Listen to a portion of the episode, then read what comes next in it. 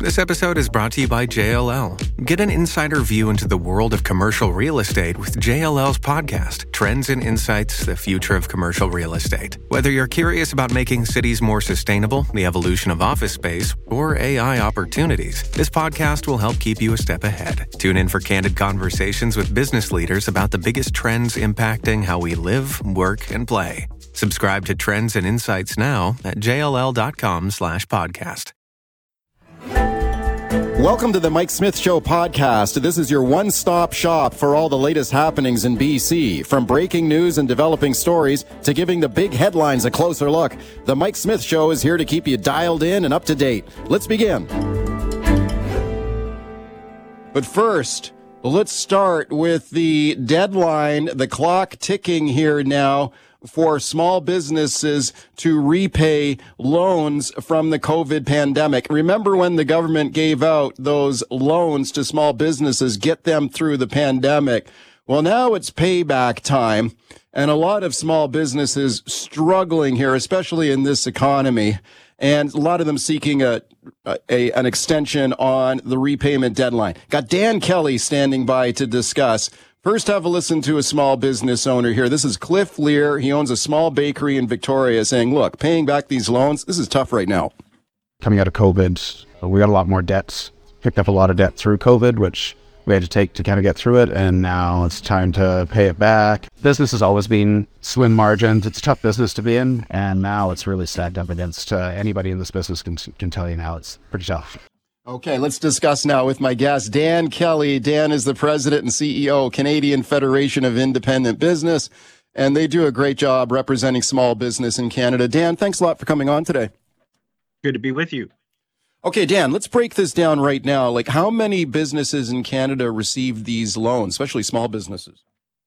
Yeah, look, the CEBA program, the Canada Emergency Business Account, was one of the very first programs Ottawa created to help small businesses survive the pandemic restrictions. Uh, in total, 900,000 businesses, that's a huge swath of the small business population, took out a loan. Uh, originally, it was $40,000 loan, then it became a $60,000 loan as COVID went on. The most important feature for small business owners is that you had some time interest free before you had to pay it back.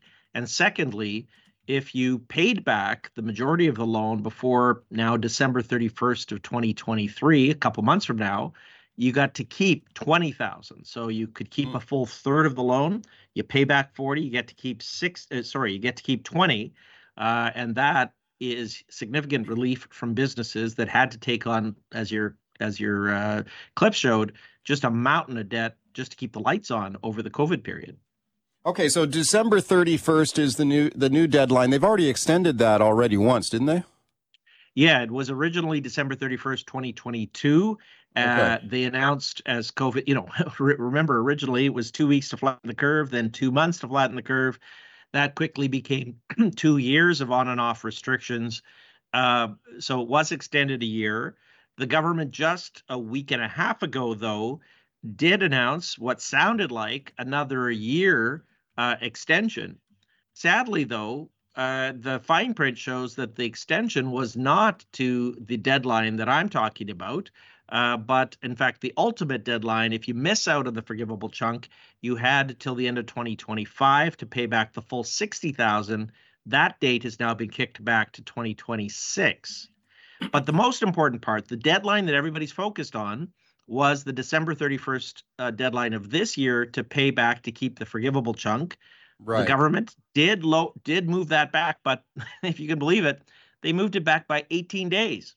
So now mm. you have till January the 18th of 2024 to somehow find $40,000 if you want to if you want to kill your loan and and get it off your books and and that's the part that most business owners are saying they just don't have mm. okay 900000 businesses got these loans as you described dan how many businesses have actually paid these loans back at this point only about only about 20% of businesses have paid it back okay. now yeah. there are some more that that that have the money or will find the money to do it before before january 18th um, but the group that i'm really worried about are business owners that that don't have the cash to pay back a $40,000 loan by January 18th. They are at risk of of seeing their debt go up by 50% on January the 19th.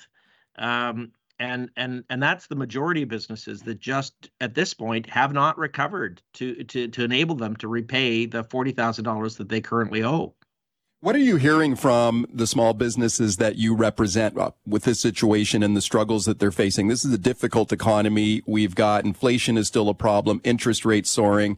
Really tough now to run a small business, especially one on tight margins. What are you hearing from them as they struggle to repay these loans? Yeah, it's a it's a great question. Look, the if we take a step back and, and look at what's happening in small business across Canada, op, optimum le, optimism levels are down. Uh, only half of small businesses, half, are at pre-pandemic levels of sales. So, hmm. you know, one in two small businesses have not even got their sales back to 2019 levels. Uh, costs, like us as Canadians, small business owners are dealing with huge cost increases on every line of their budget.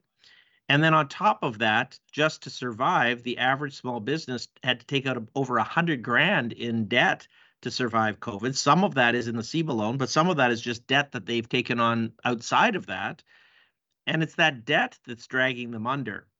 So we're we're urging Ottawa to be a bit more patient, uh, allow small businesses uh, uh, at least another year to repay that CEBA loan while protecting that forgivable component. So we have a petition on CFIB's website, cfib.ca, that is urging parliamentarians uh, to to to build in a full extra year for small businesses to repay their CEBA okay. loans, uh, and that we believe will help a, a ton of them. What would you say, Dan, to taxpayers who are listening to this show who are struggling as well in this difficult economy? who would think that listening to this saying, you know, no one's telling me to uh, write off $20,000 in debt and don't worry about paying it back. No one's putting a, a cap on my my cost pressures for groceries and gasoline and rent and everything else that's gone up. Why should these businesses get a break? What do you say to that? Yeah, look, there's there's no question, and there's some business owners who have already paid CEBA loans that figure, well, yeah. wait a minute, I was able to do that, so shouldn't uh, shouldn't everyone? I, I totally get and sympathize with that perspective. Businesses do not did not want to take uh, loans in order to get through COVID. You have to remember that businesses were shut down for month after month, unable to earn an income from the marketplace uh, due to COVID restrictions. BC had slightly lighter restrictions than many parts of the country, but still, businesses took it in the teeth uh, for for many many months. The other piece that I would say is um, we need to figure out what's going to get Ottawa back the the the money the most money from these loans. It it serves us as taxpayers no good if we insist that businesses that don't have the money uh, pay it back, and then the business ends up defaulting on the entire forty thousand uh, dollars that it owes Ottawa at this moment. If that happens, it is taxpayers that already have agreed to pick up the tab. There were $50 billion of these CEBA loans extended to small businesses backstopped by the government of Canada. So if we push too hard, Ottawa and us as taxpayers will get less back from the loans that have already been extended. Uh, we have a better chance of getting our money back if, in fact, uh, we're a bit more patient and allow businesses more time to repay this loan, more time for their businesses to recover. All right, Dan, we're following it closely. Thank you for your time today. I appreciate it. Anytime at all. All right, let's talk about the wealth gap in Canada now. The gap between rich and poor. Critics say that gap has become a chasm. You know the old saying, the rich get richer and the poor get poorer, right? Now, a new report out now says Metro Vancouver has some of the widest income gaps between rich and poor in the whole country. West Vancouver, particularly high on this list. I've got Katrina Miller standing by to discuss. First, have a listen to this here now. Now, this is obviously not a new phenomenon. Wealth has been concentrated in the hands and bank accounts of the mega rich forever. But is it getting worse here now? Have a listen to this here. Here's journalist Paula Baker breaking down the global wealth gap. Have a listen. All the money in the world is growing ever more concentrated in the hands of just a few people. It's actually just 62 ultra rich individuals, a list that is primarily made up of men and includes the likes of Bill Gates, Warren Buffett, the Koch brothers, and the Walmart heirs. Now, they have as much wealth as the bottom half of humanity. Five years ago, it took 388 rich men to achieve that status. Now, how rich are the world's richest people? The wealthiest 62 people on earth now own as much as half the world's population, about 3.5 billion people. All right. Let's discuss now with my guest, Katrina Miller. Katrina is the executive director, Canadians for Tax Fairness. Katrina, thank you for coming on today. Well, thank you for having me, Mike. Okay, I appreciate it a lot. And when you hear some of these numbers, the way they're broke down about the wealth gap, it is kind of shocking when you see like the uber wealthy, like the super duper rich and how much they have compared to everybody else. But let's talk a little bit about some of these recent findings in Canada on income distribution, the wealth gap. What jumps out at you here? Well, I think what jumps out at me is that the, the, sort of yawning gap between Canada's average numbers on inequality and what we're seeing in these you know smaller communities and neighborhood breakdowns you know um, the, the, report that you're referring to talks about something called the gini index which is basically a, a way that um, economists measure uh, an income gap or wealth gap. Um, and basically the closer you come to one on the gini index the worse off you are. One represents someone one person holding all of the wealth or income versus everyone else and zero is perfect equality um, right. and you're finding communities like west vancouver show up with a 0.5 where canada sits at about a 0.3 and so we're seeing that we're getting this concentrated inequality particularly in urban communities where people want to live and where people yeah. have access to jobs and transit and schools and all that sort of stuff, but are finding it harder and harder to live because they're being priced out of those communities. Right. And we take a look at this list that has just come out. West Vancouver, you touched on there, number two on this list. So the second, I guess you could describe it as the second worst in the whole country for the income gap. The city of Vancouver itself ranks 11th place on this list. And there are several, there are a few other metro communities on the list as well, and some other cities in, in British Columbia too. Like, would you say that in Metro Vancouver or British Columbia typically is has got more a bigger wealth gap than some parts of the other the rest of the country, or is this is this a, a consistent across the whole country? No, I think it's absolutely true that Vancouver, the city of Vancouver, and then particular neighborhoods or uh, you know smaller uh, localities in Vancouver, like Metro Vancouver and West Vancouver, are definitely showing a wider gap in income than other parts of the country. Vancouver, if you look at the large cities, sits at third um, in the large city scale in terms of income inequality, and this is hmm. really concerning um, when we look at this because you know this is where people live. We can look at national rates all we want, but we need to look at what people's experiences are and where they live and whether or not they can afford where they live. Um, and ultimately, what happens and what's happening in these cases um, oftentimes is that these uh, income gaps are being somewhat driven by the fact that our property prices are increasing and sure. property is considered a commodity that largely the wealthy um, gain access to and benefit from, while the rest well, of sure. us end up with well, unaffordable homes. Yeah, well, I'm not surprised to hear that, especially in Vancouver. We got the most expensive real estate in the country. So if you're sitting on a home and you bought your home years ago, obviously you're sitting on a pile of equity there. So let me ask you, Katrina, you're with Canadians, Canadians for Tax Fairness what do you want to see happen here? Tax the rich, right? In broad terms, yes, tax the rich. Yeah. But let's stick with property there for a second. Um, okay. Um, if you own a lot of property and you sell that property right now and you get a big gain on that property, you only pay tax for half of that. Now, no person who's a wage earner gains that kind of tax break for their mm-hmm. wages. So ultimately, our tax system is set up right now to uh, to reward the concentration of wealth um, and to provide tax breaks for it, while those of us who don't have access to that end up paying full freight.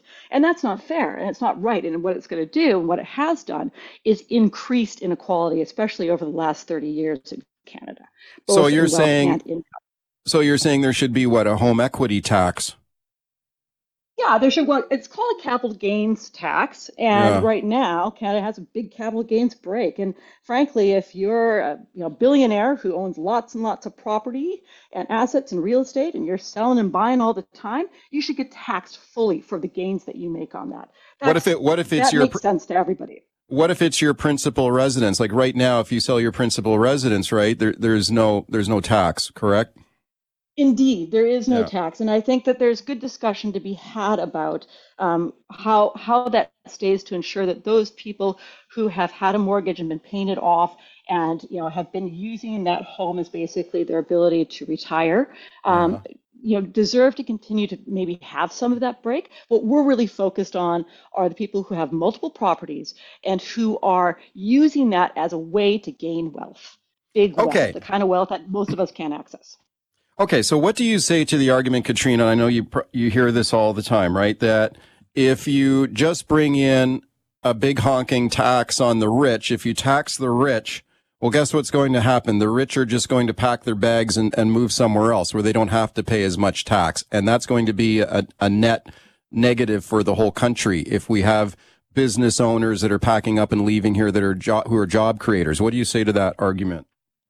Well, uh, there's two things say. Frankly, our, the research shows that that's largely not true. People live in Canada because Canada is a great society to live in. Um, you have access to lots of things when you live in Canada that you don't have access to other places. So people live here more than just for more than just the tax breaks. The wealthy aren't going to leave because they have to pay a little bit more. And frankly, right now, the wealthy aren't generating a lot of benefit to the rest of us in our economies because they're holding the wealth. They're not sharing it at all. What a tax system does when it operates properly is it helps redistribute some of that wealth so that we can all benefit and ultimately make it a better society for everyone to live in, including Okay, so so don't we already have though very high marginal tax rates on the wealthy in Canada? Like where does where does Canada rank among other countries for tax rates for the highest income earners? I thought we had very high taxes here already bad. We're you know we're we're about average when you look at OECD um, tax rates. Yeah. Um, but what we have are a lot of ways to get out of paying taxes. So while our you know the tax rates that are on the book look pretty good, the tax rates that people, especially corporations, actually pay are really quite low. And we have to get rid of all the tax loopholes in order to make our system actually as progressive as it's supposed to be, as fair as it's supposed to be. But those tax breaks, all the tax havens, the loopholes where people get to, you know, uh, basically discount things like half their capital gains or some of their mm. dividends that they receive from their from their um, corporate holdings. That needs to end in order to make the tax system actually fair. We don't necessarily need to raise the rates, although I think there's an argument too. We need to end the loopholes. Okay, well, some of those are deliberately built into the system, though, as incentives, right? Like, for example, in British Columbia, for the liquefied natural gas sector, LNG, the government brought in some very lucrative tax breaks and incentives for private investors to come in here and spend billions of dollars to set up LNG facilities. And mm-hmm. the argument is, okay, the government takes a bit of a, a bath on the tax revenue they would otherwise collect, but look at all the jobs they're creating. You're not, do you not, you don't buy that argument? Well, yeah, I buy it in principle. It'd be great yeah. if we actually had some statistics to show us that it works. Ultimately, what we see in the tax breaks that Canada has provided in the past is that there's not very many conditions around them in terms of actual employment that needs to be created with that tax break. And there's very, very little follow up enforcement if those conditions actually are part of the original deal. So we're missing the conditions we're missing the enforcement. And in the end, what ends up happening is Canada pays out a lot of money and doesn't get much in return to show for it. Okay, we're following it closely. Thanks for coming on with your thoughts on it today. My pleasure, Mike. Thank you for having me.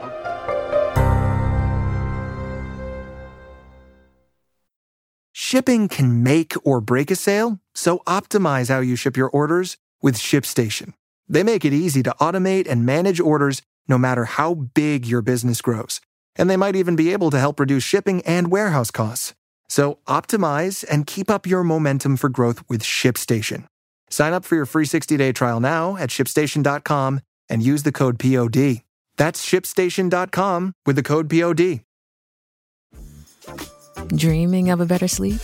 Tossing and turning is not your destiny And OLLY is here to help.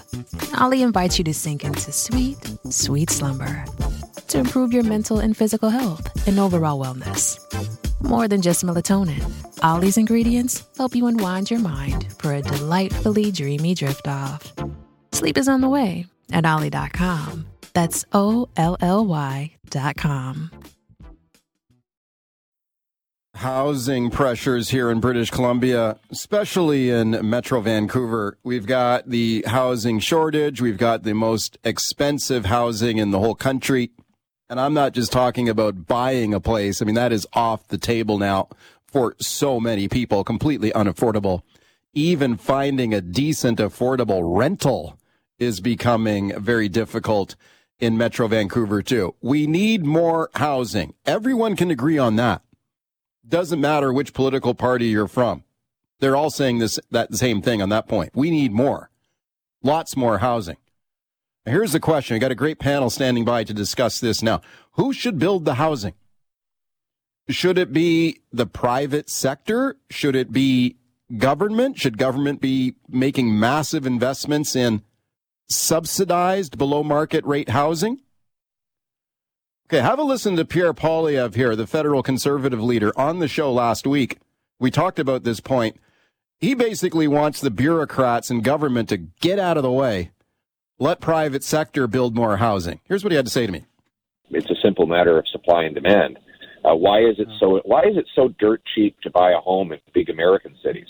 Dirt cheap, like it's not cheap; it's dirt cheap. Um, even in big prosperous cities with really high incomes, because they allow people to build homes.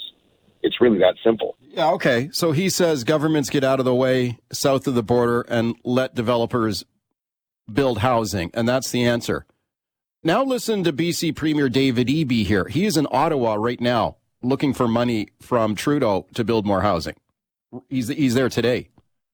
Have a listen to what he said after he went to to Singapore. Okay, so he did a, a trip to Singapore. He looked at the housing there.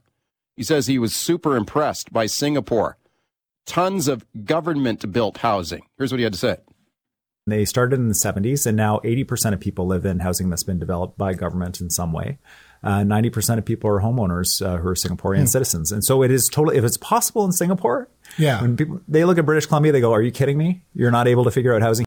Okay. Uh, so he says like 70% of people in Singapore are living in government built housing. He seems to like that idea. Let's discuss it now with my guest. We got a great panel for you. Margareta Dovgal, very pleased to welcome Margareta back.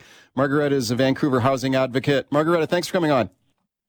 Great to be here again. Thanks, Mike. Appreciate it a lot. Also on the line is Peter Waldkirch. Peter is the director of Abundant Housing Vancouver. Peter, thank you for coming on. Hey, thanks for having me on. Always appreciate it.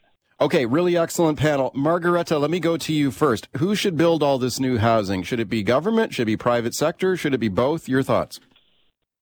Definitely both. Uh, we have so much demand, so much unmet demand for housing across the country, but particularly in places like Vancouver, that uh, at this point, it doesn't make any sense to say we will only let one uh, but I mean, the reality is we haven't been letting either public or private sector uh, really take a strong leadership role on this. Uh, governments have been spending money, but not nearly enough. The the scale has just not kept up with uh, the growth in population and all the demand we have for housing. Uh, and we certainly haven't been letting the private sector build. So many cities like Vancouver have made it incredibly difficult for uh, developers to build, even when there is a clear business case for it. So we see some things changing right now. The federal government recently uh, said that they would waive the GST on yeah. purpose-built rentals. Um, so that's you know a sign of progress, but I think it's only a first step. We need more of both, and we need it urgently. So at least in the next couple of years, we can see some of these intense, intense pressures start to relieve before we lose even more people to the housing How do we? Crisis. How do we know? And Peter, I'll go to you first on this. Like if you if you do what Poilievre says there,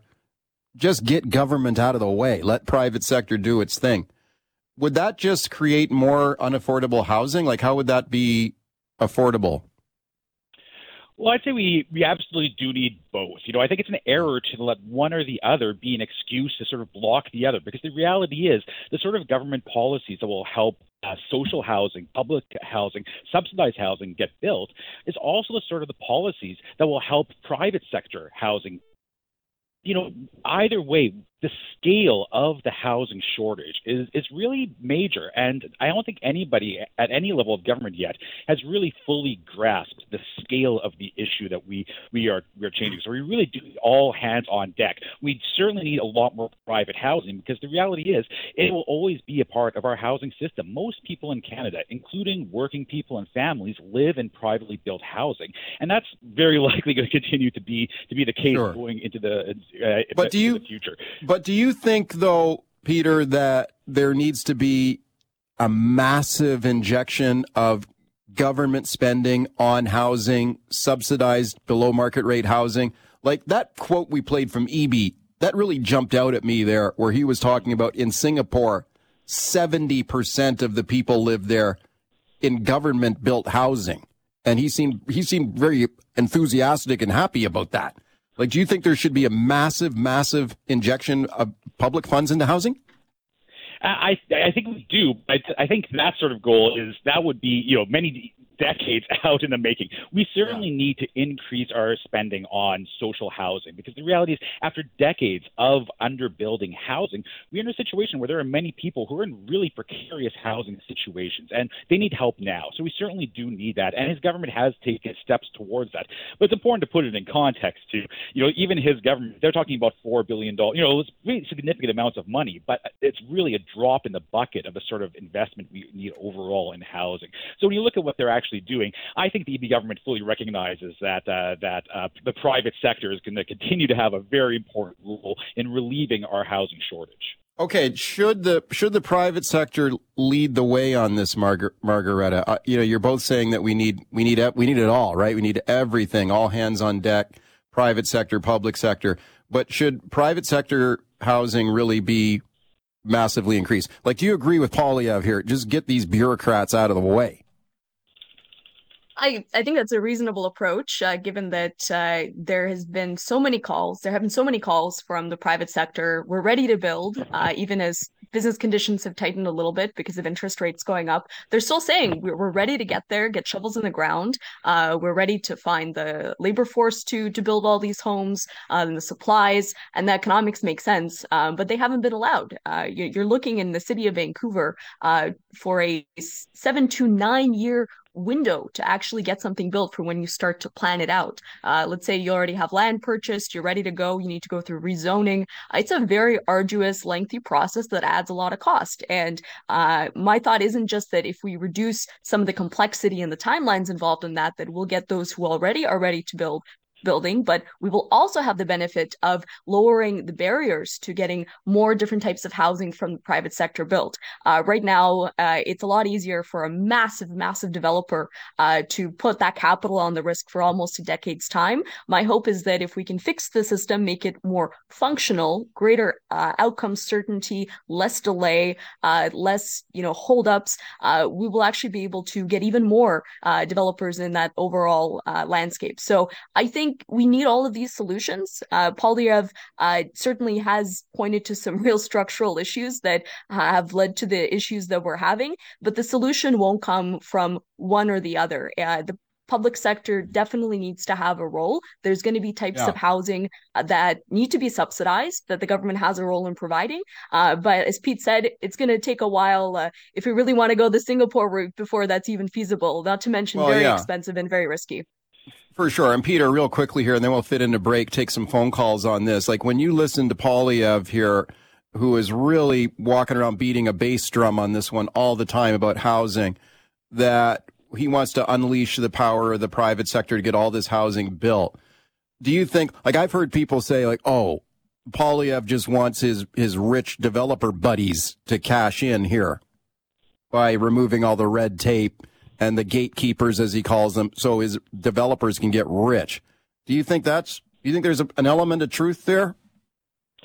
Uh, I think there's an element of truth the fact that we have this huge housing shortage, and somebody has got to build it. Personally, if somebody's going to make money housing, I don't see a big problem with that. Right now, this the status quo is that the people who already have housing, who are sitting on land, they're the ones who are making all the money, and that's what's got us into this whole mess. So I, I, don't, I don't, that's not really the concern I'm worried about. What I'm worried about is translating rhetoric into action. Because when you look at yeah. the conservatives' uh, actual plan that they're proposing, it's pretty light on details, and what they're proposing isn't very good actually. So, for example, Margareta mentioned the GST waiver, which was a recent step, which was quite positive.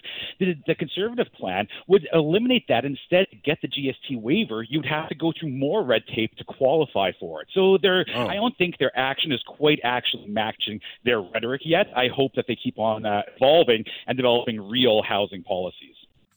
All right, your calls to our housing panel now. Alice and Langley. Hi, Alice, go ahead. Yeah, my husband is a builder. Um, he quit building new houses because it takes one to two years to get your permit out of City Hall and about $80,000 before you even put one nail in a two by four. Yeah. Yeah, is that in Lang? Is that in Langley? He's experienced that. Uh, no more towards Vancouver. He, but, yeah. um, it, it's just ridiculous. Yeah, you hear and, this all the time. Alice, thank you, thank you for the call, Margareta. I mean, we hear this all the time, right? The red tape, the cost, the delays. Your thoughts?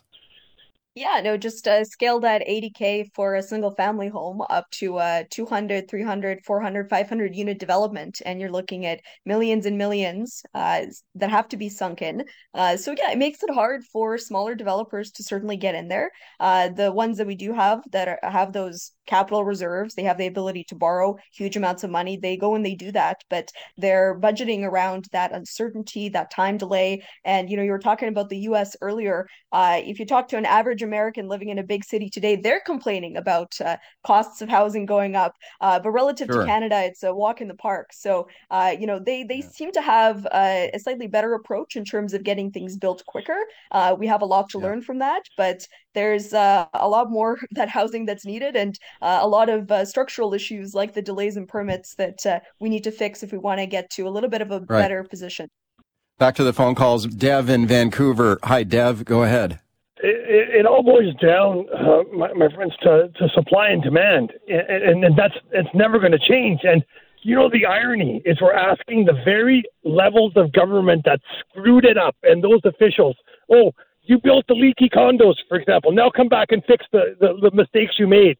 Look, it is supply and demand, and it's always going to be supply and demand. And if I can quickly say, so Eby likes the Singapore example. Well, in Singapore, yeah. they have canings for for little offenses. They don't allow you to spit. There's there's there's there's no homeless problem. So Premier Eby, if you like Singapore so much, can we copy some more ideas from them as well? Well, I'm, I'm sure he's not talking about copying those ideas. He does seem to like his pub, the public housing that's gone on there. Peter Waldkirch, your thoughts? Well, there definitely is a real element of supply and demand that's going on, right? Uh, the housing system comes down to kind of a case uh, of musical chairs. And if there's not enough chairs, people are going to end up suffering. And so we need to fix that. That's sort of the core problem. We can't fix anything else so long as that, uh, that is the case. And I'll just add quickly, going back to your question about, you know, developers making money, the caller called in just before this, that's exact example of the sort of people I think all of us do want to be successful and to be thriving. The small builders who are building our homes. If we can get that industry away from moving attached houses towards building, for example, low rise apartments. That would be a wonderful mm. thing for society and for our economy and for our neighbors who are working in these good, high paying, quality jobs. Okay, Natalie in Port Coquitlam. Hi, Natalie, go ahead. Hi. Yeah, my neighbor is moving back to England. And why? Because she's 58 and there there's public housing available for seniors. So oh. it's just to me, it's just a given. Public housing, you know, um, we need it, and it just, you know, and it allows discretionary income to be freed up to go back into the economy, which is it's really difficult. It's why small businesses can't survive right now.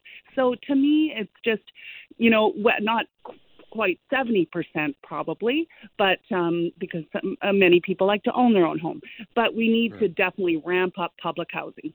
Thank you, Natalie, for the call. Squeeze another one in here. Steve calling from Summerland. Hi, Steve. Go ahead. Hey, thanks for having me on. Your previous caller was exactly right in regards to supply and demand. And of course, the big challenge now is the land is so expensive. Uh, but, you know, and this has been talked about before. You know, the, the Vancouver Special that was built 40, 50 years ago, not the prettiest, but easy to approve. Um, and I'm not suggesting for a minute that that's, but we got to get start getting permits through.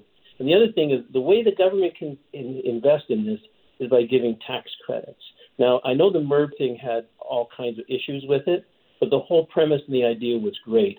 Affluent or better than average income Canadians could invest in housing Sure. and, and, and get a tax credit or a return on their money. Okay.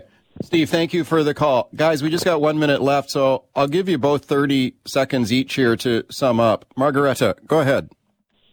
Yeah, there's a range of solutions. Uh, you know, uh, tax credits are certainly one to be looking at, but uh, the federal government recently announced that they'll be doing a lot more low cost financing for construction of uh, rental housing. I think that's Yeah. a step in the right direction. As Pete said, it's uh, enough talk, it's time for action. I'm excited that there's been some announcements lately from the feds on this, but it's time to really crank the action up, and it's time for voters to tell the federal government and the province we need to see action. Enough talking about the crisis, let's actually get to work Okay. and fix it. So we Peter, start to see got- results. Peter, you got 30 seconds. Go ahead. Yeah, absolutely agree. This is an all hands on deck sort of crisis, and it is a crisis. It is affecting our economy, our social lives, our culture, our arts, everything. Every aspect of life is being harmed by this housing crisis. So we need to we need to embrace change. That cities need to be cities. We also need to, uh, I think, move on from the people who only ever have to say no. Here we are talking about these big uh, reforms, but the reality is that even modest changes get huge opposition from local NIMBYs. So we need Okay. to get over that and really move forward as a society.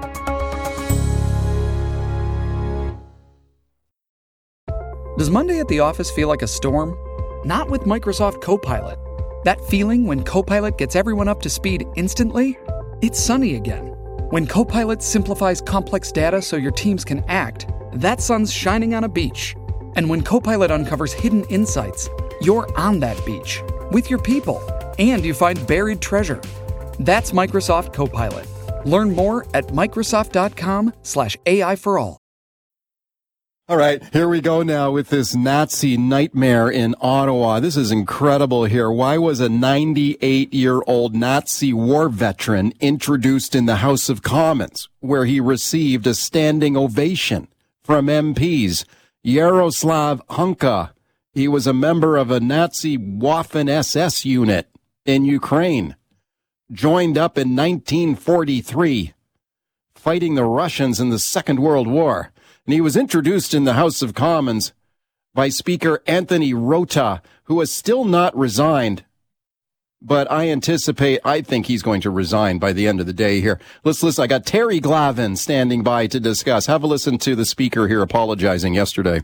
I've subsequently become aware of more information which causes me to regret my decision to recognize this individual. I wish to apologize to the House, and I'm deeply sorry. Okay, listen to the government House leader. This is Liberal MP Karina Gould. Listen how she dumps it all on uh, on the speaker's lap here. Have a listen. All of us here did that in the chamber on Friday because we trusted you on that. I think this unfortunate situation has been deeply embarrassing. Yeah, you think? Yeah, deeply embarrassing is putting it lightly. Let's discuss it now with my guest, Terry Glavin, the very fine columnist at the Ottawa Citizen. He's been following this gong show here. Hey, Terry, thanks for coming on. Thanks, Mike. I appreciate it. I'm Terry, your sorry. your I'm thoughts sorry. your thoughts on this, man. What wh- who Well- dealt this mess? What do you think?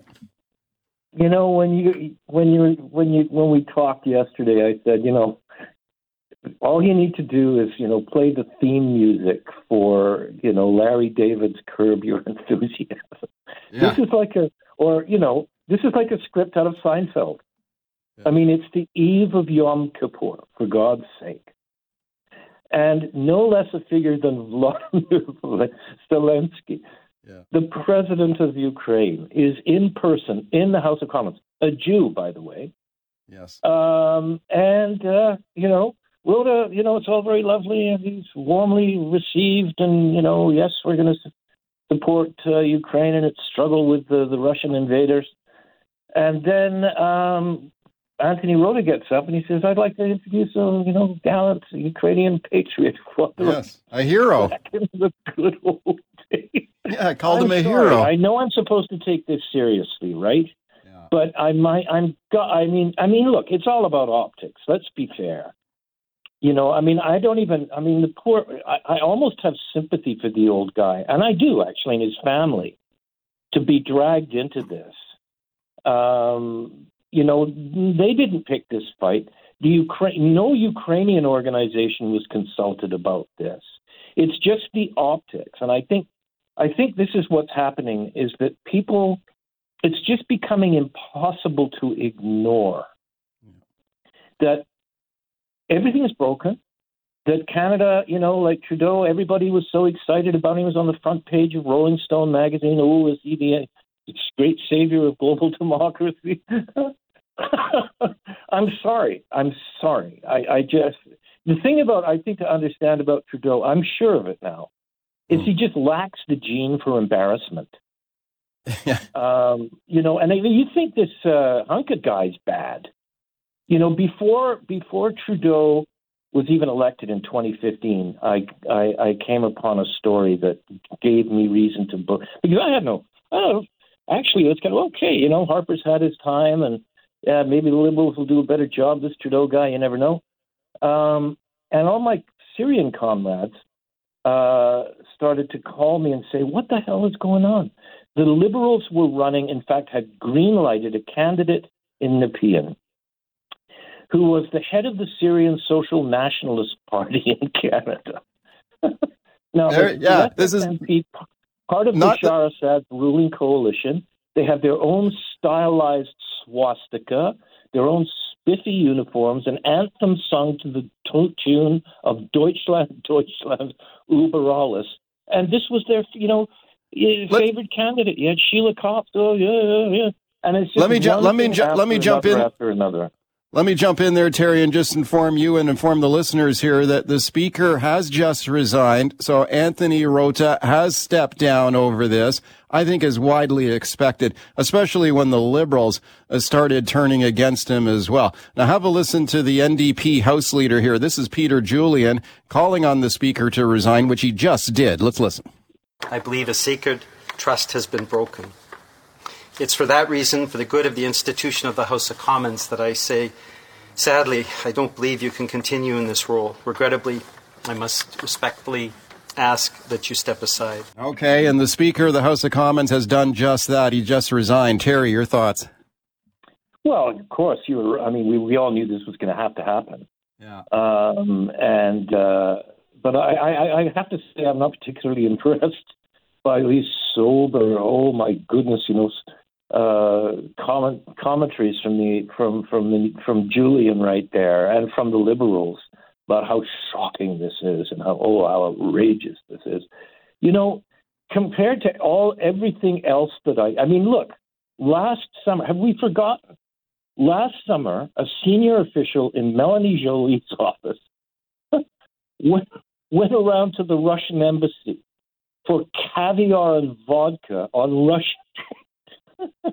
I mean, you know, the the thing of it is, this is world stage stuff.